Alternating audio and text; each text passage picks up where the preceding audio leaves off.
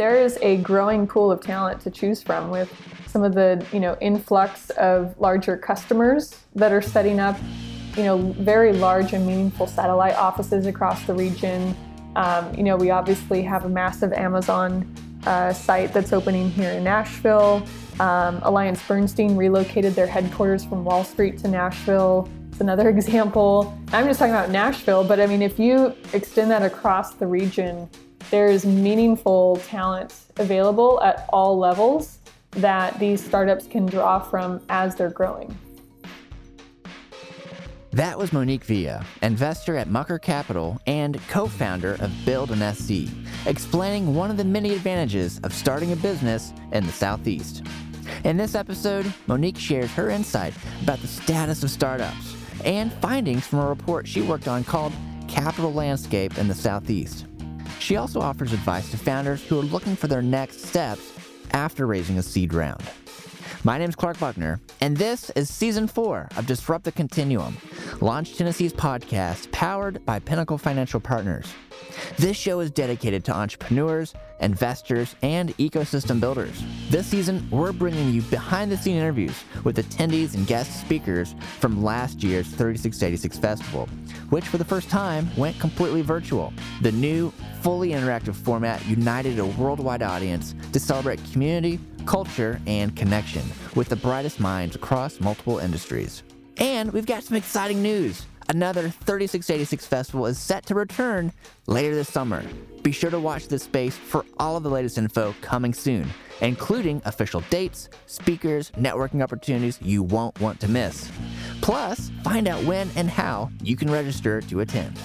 Before we jump into our conversation with Monique, we want to thank this season's sponsor, Pinnacle Financial Partners. They pride themselves on being much more than just another bank. They offer their clients long term partnerships for growing their businesses. Learn more at pnfp.com. Now, let's jump in. Hello, my name is Monique Villa, and I'm an investor with Mucker Capital, leading our Mucker Nashville office, and I'm also the co founder of Build In SE. And I'm very honored to be in my third year of 3686, which I very much so endorse is my favorite conference, hands Woo-hoo! down, in the Southeast. So I'm thrilled to be back for my third year uh, and just excited to to look forward to 2021. Yes, I totally agree. I always love hearing the stories of how folks find themselves in this startup ecosystem investor role. Mm-hmm. Yeah. So first of all, thank you for thank you so much for having me. In terms of, you know, getting started within venture capital and startups, it really dates back to an internship I had uh, 2008, and I was in college and I interned for a startup called Tom's Shoes, and I will just say that having been, you know, on the ground for a company that at that time had 40 people full time, which is still relatively small, you know, relative to the, the size of the company that it's grown to be today.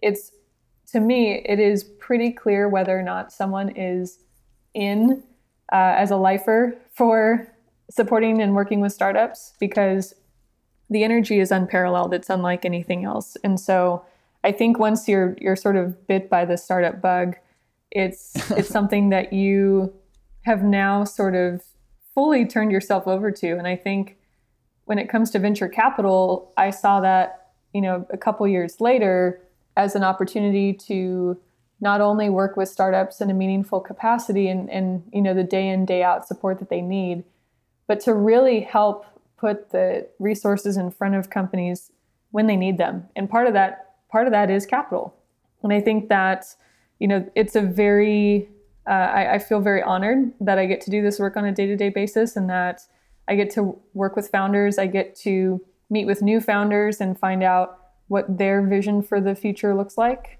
and see if there's a way for us to enable that. So, and that's coming from someone who didn't even know, I didn't know venture capital existed before I would say 20, let's see, fast forward, that was 20 2012, 2013 was probably when I first heard the words venture capital uh, put together.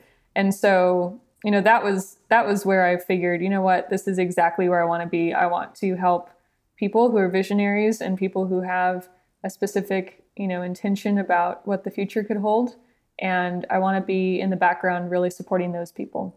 When you describe this as something very different, startups, that energy, the culture, it's like nothing else, right? Mm-hmm. That that you've experienced and that's what really helped you get that you know, get bit by the bug as we were talking about. And when you are reflecting back to those early days that motivated you, is there anything that still like it just never gets old? Like this this work that you do with startups and and supporting founders, is there anything that just it no matter how many times you do this, it just never gets old? Yeah, so I think part of it people talk about the wins and they talk about, you know, headlines and excitement and everything else. And I think my favorite aspect to your point about what never gets old is really the more quiet exchanges that you know founders end up having with their investors or you know with anyone who's who's advising them or lending them an ear through some difficult decisions and i think you know i saw those when i was an intern take place you know there'd be a big opportunity and and everyone would have to sort of organize around that new thing in the near term and everyone gets really you know focused and and just ends up kind of putting other projects to the side in cooperation to make this thing happen to make this thing possible. Um, you know you see it in those types of instances like a big opportunity shows up on your desk and it seems like your company could never somehow be ready in time but then you are and it's it's this reluctance i think to settle and I, you know, and I think that I also see that when I'm interacting with founders individually. You know, I have everything from a weekly call or an email exchange, or sometimes it's a text, or sometimes it's an Instagram DM talking about, you know, a term sheet that they're looking at and thinking through, you know, well, who should I who should I go with? Who should I work with? You know, this is a big turning point in the company's trajectory. You know, who you bring on board to work with you for, you know, 10 years potentially or more. Um, you know, these are big decisions, and I think it's those quiet moments, those quiet exchanges and decisions that are made that I really love because you are sort of standing at the at, at the door of the future of the company and you can never fully know i think as a founder that you're making the perfect decision that's sort of an imperfect process because no one can predict the future but it's this hybrid of taking all of the information you have available and then also learning to really listen and tune in and, and kind of trust yourself and listen to your gut. And when you put that all together, it becomes really an art, you know, an art of decision making. And I love being a part of that, those quiet moments, those those really sort of reflective points in time for these companies. I love the way you describe that. The quiet moments, it becomes an art. Very cool. All right. So you were a speaker two different sessions. So one session you're on a panel scaling in the southeast, and then you're doing another panel, another discussion. So you've raised a seed round. What's next? So between both of those, what you know, what is most on your mind and what's most on your heart that you really wanted to share? What are some of the, the big takeaways? And then later on, I do want to circle back to what you were talking about with capital. And I know you've been doing some interesting research and, and, and you have something called the the second year of the capital landscape and we'll talk about the trends and all that what that might mean for the future we'll get all that, we'll get back to that but first your sessions what were the the big takeaways yeah, so I was, you know, really honored to be uh, on two sessions this year, back to back. Uh, the first one is scaling in the southeast, and I'm accompanied by uh, friends that are over at TechStars Atlanta, um, BIP Capital, and also with uh, a founder out of Knoxville for Nel1 Therapeutics. So we really dove in uh, to a couple of themes that I think people don't fully appreciate about building a company in the Southeast. You know, this question of scaling and what that looks like, and you know, one of my my favorite things out of this discussion is that, you know, there's this really limited view that, you know, talent is hard to come by in the southeast and that all the talent is in these traditional hubs and that, you know, how can you build a team here and all this other stuff. Um, that's definitely not true. Something that I think the the panel completely agrees on is that when you find talent, and there's absolutely top tier talent available across the Southeast, um, when you do find that team, when you build that team and that leadership team, and then they start to you know build out their you know more junior teams and so forth, and whichever department that they're managing, you know those teams become incredibly loyal and incredibly sticky because they are committed to your company and they are committed to the southeast and they're not just kind of bouncing around between company to company as we see in San Francisco, where I think you know companies end up having to really pay a premium and build out all of these extra perks and everything else hmm. um, to retain that talent because it's so incredibly competitive. It's like you have a t- you know this attention issue if you have joined a company and then there's another company down the hall who's maybe paying a couple bucks more and then you really start to have these these issues with retaining talent, especially on the technology side. And on the flip side, in the Southeast, you know, founders will definitely, you know, testify in in you know vouching for not only the caliber of the talent here, but also the stickiness of the talent here. It's like you're invested in, you know, that talent having exactly you know the life that they want to be living in the city that they want to be living in and if you are a good leader and manager and you are building something that they really believe in, they will stick around for a long time and they will not be easily swayed to hop over to another opportunity. So I think that was one theme that it's it's really nice to be able to debunk some of these myths that people come in with when they're you know maybe not local to the southeast and they think that oh well how are you going to find talent how are you going to do this or that in order to you know, support scaling, there is a growing pool of talent to choose from with some of the, you know, influx of larger customers that are setting up, you know, very large and meaningful satellite offices across the region. Um, you know, we obviously have a massive Amazon uh, site that's opening here in Nashville.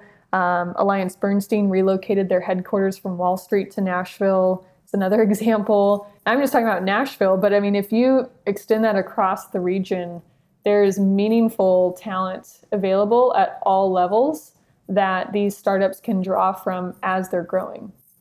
It's part of this ongoing story. People are moving here and you know, and this world has been looking very different right now, and it's going to continue to be changing, and that might be contributing to the Southeast being more attractive. We'll talk about that. But let's go to that aspect you're talking about, the seed round. So tell me more about how different that is approached in the southeast. You know, raising money before or or during. How has that looked? And what's your message about a founder, either who is in the southeast or looking to come here? How are they thinking about that? Yeah. So the second session within 3686, we called uh, "So you've raised a seed round. What's next?"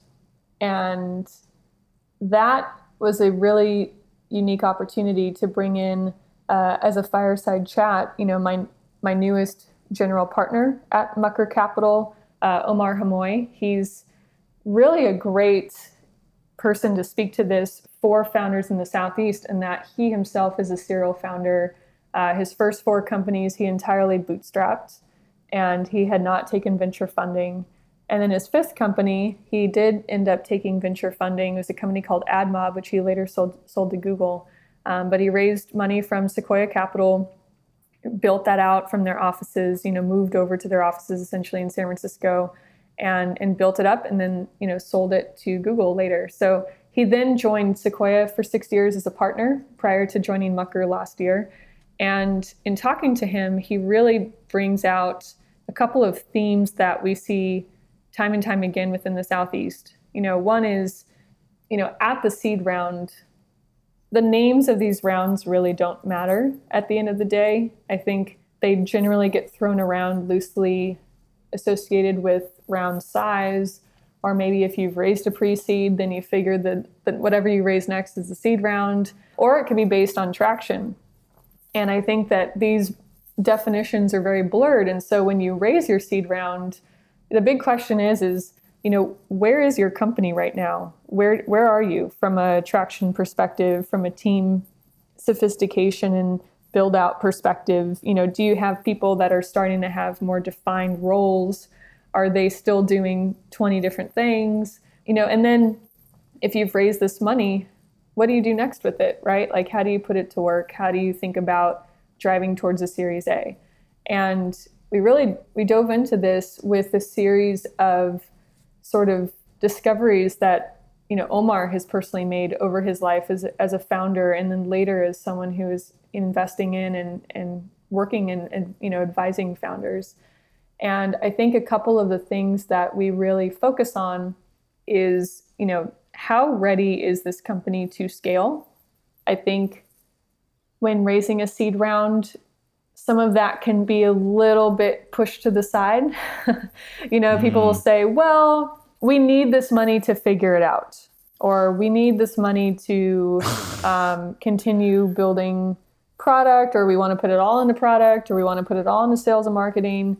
But what we really want to ask is, you know, what are the markers, what are the indicators that are telling you that it's time to really scale this, you know, and how have you been capturing feedback from the market in a repeatable way. You know what are the signs that this is sort of the right moment in time for you to to scale? Because arguably it's series a which comes after seed you know. That is supposed to be pretty much money just to scale the business.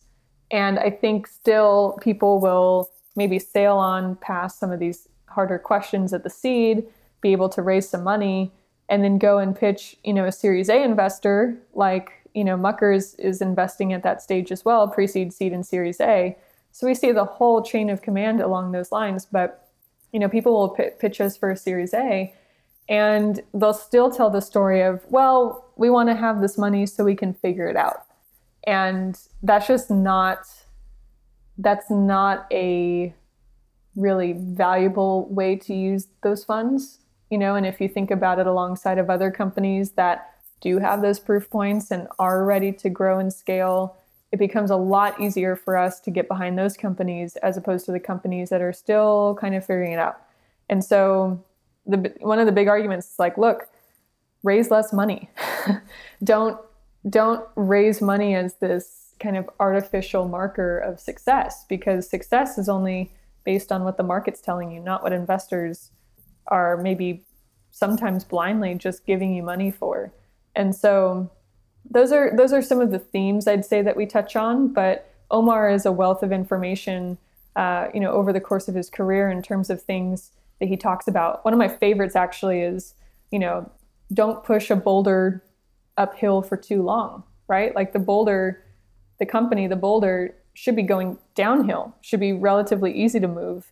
Um, if you're pushing that boulder uphill every single day, then that's the sign that you're not finding true product market fit?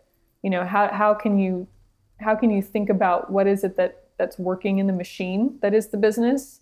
And what is your set of financials as the instrument panel telling you? And which way is the boulder going? You know and and i think as a founder if you can tune into those things and you've raised your seed round uh, you can start to make decisions in a much more focused manner. That idea of it's an artificial success metric that some people might be pursuing. I mean, we've seen there's so many countless stories of a company raising loads of money and it does not work out. Mm-hmm. So that is not an indicator. And I think I've even heard you say before, like, hey, you know, like you don't need this money yet. Like go and and bootstrap some more or go and figure it out on your own before taking that risk because when you are a founder and you start to take money that can you describe sort of how how things change and how quickly they change? Yeah i mean once you have an investor you know that investor has a set of investors themselves. And so we are you know very much so representing other people and other institutions who have entrusted us with their capital. And we have given them our vision of what the future can look like and how, from a financial standpoint, we can take their money and produce more money and create value in the world in that capacity. And so we are relying on our companies to do the same and to say, you know, we will take this money and create more money with it. And it's our job to help founders be successful in that. And so I think when you agree to take in outside capital, uh, number one, all capital is not created equal. So investors vary widely. And I think that this is one of the biggest misconceptions in the market is, you know, people will throw VCs into one box and angel investors in one box and family offices in another and corporate, you know, venture funds and and so forth. And even within those boxes, if people try to put them all in one, you know, there are so many variables in terms of the style of working with founders and what value they can actually provide. And it, at what point are they going to sort of become irrelevant but still be a part of your cap table? You know, and these are things that I think founders are more forgiving when they're going out and raising money because they're really just looking for someone to give them the money that they think they need for their business. And I think, you know, the bigger question is is, you know, money is not created equal who are all these people and what are they going to do to really enable you to be successful? What is their track record? Um, can do you have founders in their portfolio that you can reach out to and ask, you know, kind of behind the scenes what it's like to work with them? How do they behave in good times and bad? You know, I think sometimes if you have the wrong investors and your company is going through a hiccup or, or a rough patch, they can make it worse and I've seen this happen. I've seen this happen with some of our companies that have, you know, brought in capital from some other investors and those people are not helpful during the tough times. And so, you know, I think that as a founder, really thinking about the fact that this is a long-term partnership and whatever you're signing up for, it's really worthwhile to know the full extent of what that means before taking that money in you know is that is that investor aligned with your vision for the company do you want to build a big business do you want to flip the business and sell it to the whatever bidder in like 2 years you know those are two very different sets of profiles of investors that you would be looking for so these are all questions that that come to mind so we were saying that we would circle back to the capital discussion and also the the recent report you and your team have been working on the second year of the capital landscape in the southeast, right? Yeah. So tell yeah. me about that. Yeah. So this started out in 2019 and originated as a as a project that we worked on with Launch Tennessee and Embark Collective and HQ1. Um, HQ1 being out of uh, Louisville, Kentucky, Embark Collective out of Tampa Bay, Florida. And we really wanted to get our arms around, you know, what is the available capital in the Southeast? because what happens is founders go out to fundraise and they're sort of starting from scratch, trying to find and hunt down and uh, figure out who's in their own city and who's in the city next to them and the state next to them and so on. So, you know, we're really proud to produce this alongside of Embark Collective again this year. Um, and now we have these different data sets and these directories that we could actually start to pick up on some trends. And what we found in 2020, uh, when comparing to 2019, is that the Southeast as a region has experienced nearly a 20% growth in new angel network and venture firm creation. So the number of firms that are actively investing at the pre seed uh, through growth stage startups um, has expanded to be 240 firms in total. And so our capital landscape actually breaks down and makes it very user friendly for founders to figure out, you know, if I'm raising a seed round and I'm in this city and I'm in this mark, you know, industry, who should I be talking to? And we're adding firms to that all the time. So even when I say this point of 240 firms, I would bet you that in a month's time that number is going to grow. And so, you know, that new firm creation is is really a signal that the market is strong and that it's continuing to expand and to grow. It's important for founders to have more options to pull from. At the same time, we found that over two thirds of these capital sources in the Southeast, local to the Southeast, are specifically directed at early stage, specifically pre seed and seed stage capital. So, because of that, there is an argument to be made that the Southeast would definitely benefit from greater numbers of firms that are Series A and later. And I think that that is something that we're also starting to see this trend of where, you know, later stage funding is becoming increasingly readily available to founders year over year. So it's something where, you know, today looking at it, there's a bit of a deficit in terms of the availability of that later stage capital that's super important. But that's definitely heading in the right direction. And at the same time, it's never been a better time to start something new because there is so much early stage, pre seed, seed stage capital uh, that founders can draw from. You know, if their product and service that they're building aligns with with the investors that we have here locally. And also, we were talking a little about talent earlier, and mm-hmm. you were mm-hmm. speaking to that misconception that all the talent is in, you know, the the super big hubs like New York or San Francisco. But I'm curious if you can make a prediction. You know, we're at the time right now we're recording this. It's around 3686 2020. Mm-hmm. But if you were to think ahead, what do you think the Southeast may look like during times of turbulence right now, where some people are leaving the the really big, you know, urban hubs and maybe spreading out a bit more here in the Southeast? Yeah. So one theme that I'm seeing in in volume on a week to week basis is this return home, right? There's founders that have gone, you know, they've gone on and become founders, or they've gone on and worked for large companies in leadership positions and so forth.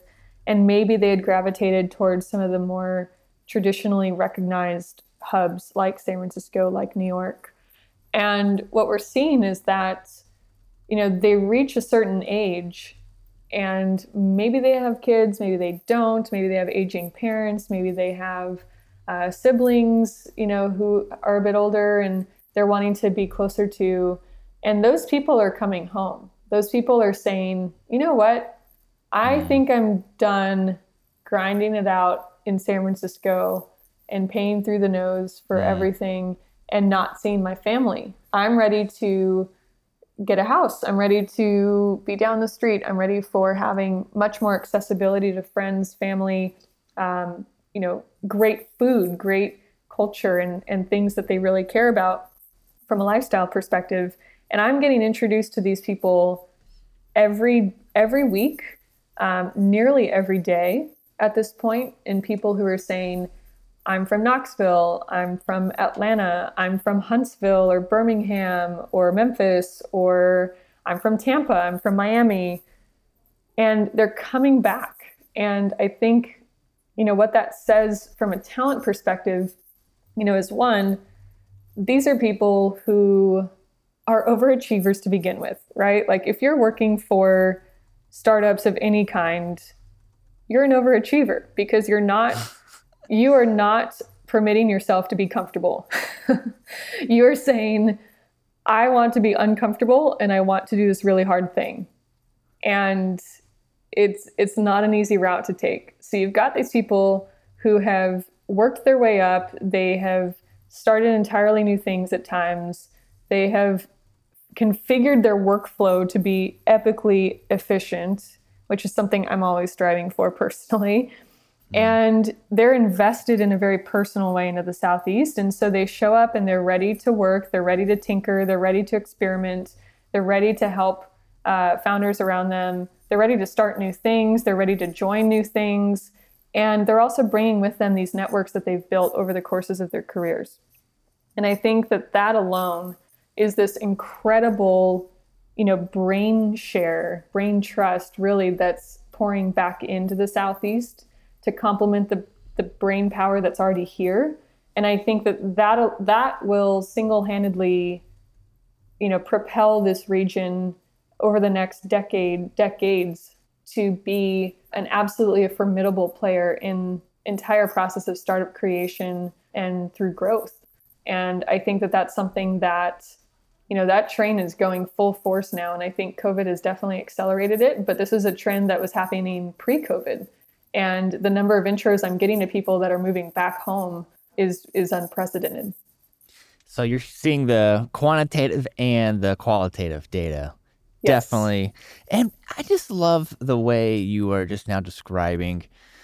It's almost sort of like, you know, you're talking about these quiet moments that are some of your favorites in Mhm. the in the work that you do. And it almost seems like I'm reminded of, you know, when someone moves back to the southeast, you may find a little more space. You might find a little bit more opportunities for those quiet moments. So you can go and create that art and you can tinker and you can make something that's valuable in the world. So what's a good way for someone to not only learn about mucker and also Build In SE the platform and community you co-founded? Yeah, so we are very much so online. um, I'm very much so online. So, you know, one way is, you know, for Mucker, we're just mucker.com and our emails are on the website. And we try to really detail the types of companies that we're working with and and what we're looking for. And we also run an accelerator called Mucker Lab. And so our doors are always open for people who are in the earliest stages, you know, but we also are leading and co-leading Series A and seed rounds. So, you know, our emails are available. Please do, do not hesitate to reach out, monique at mucker.com. For Build In SE, I would say best way is start at our website, that's build in se yeah, build in SE for the Southeast. Southeast. got Yep.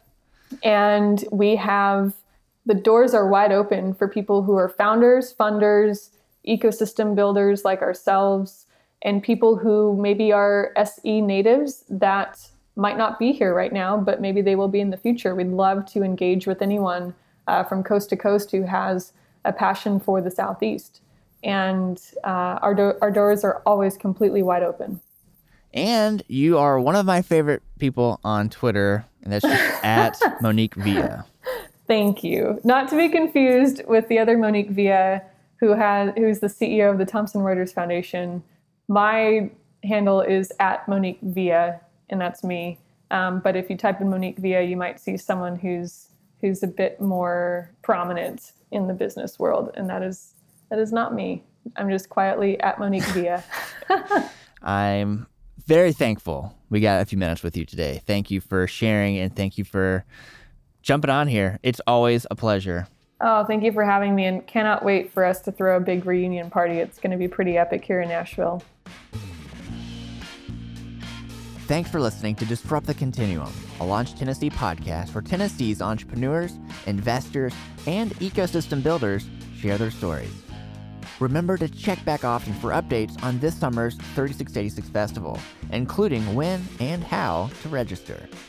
Launch Tennessee is a public private partnership with this simple vision make Tennessee the most startup friendly state in the nation.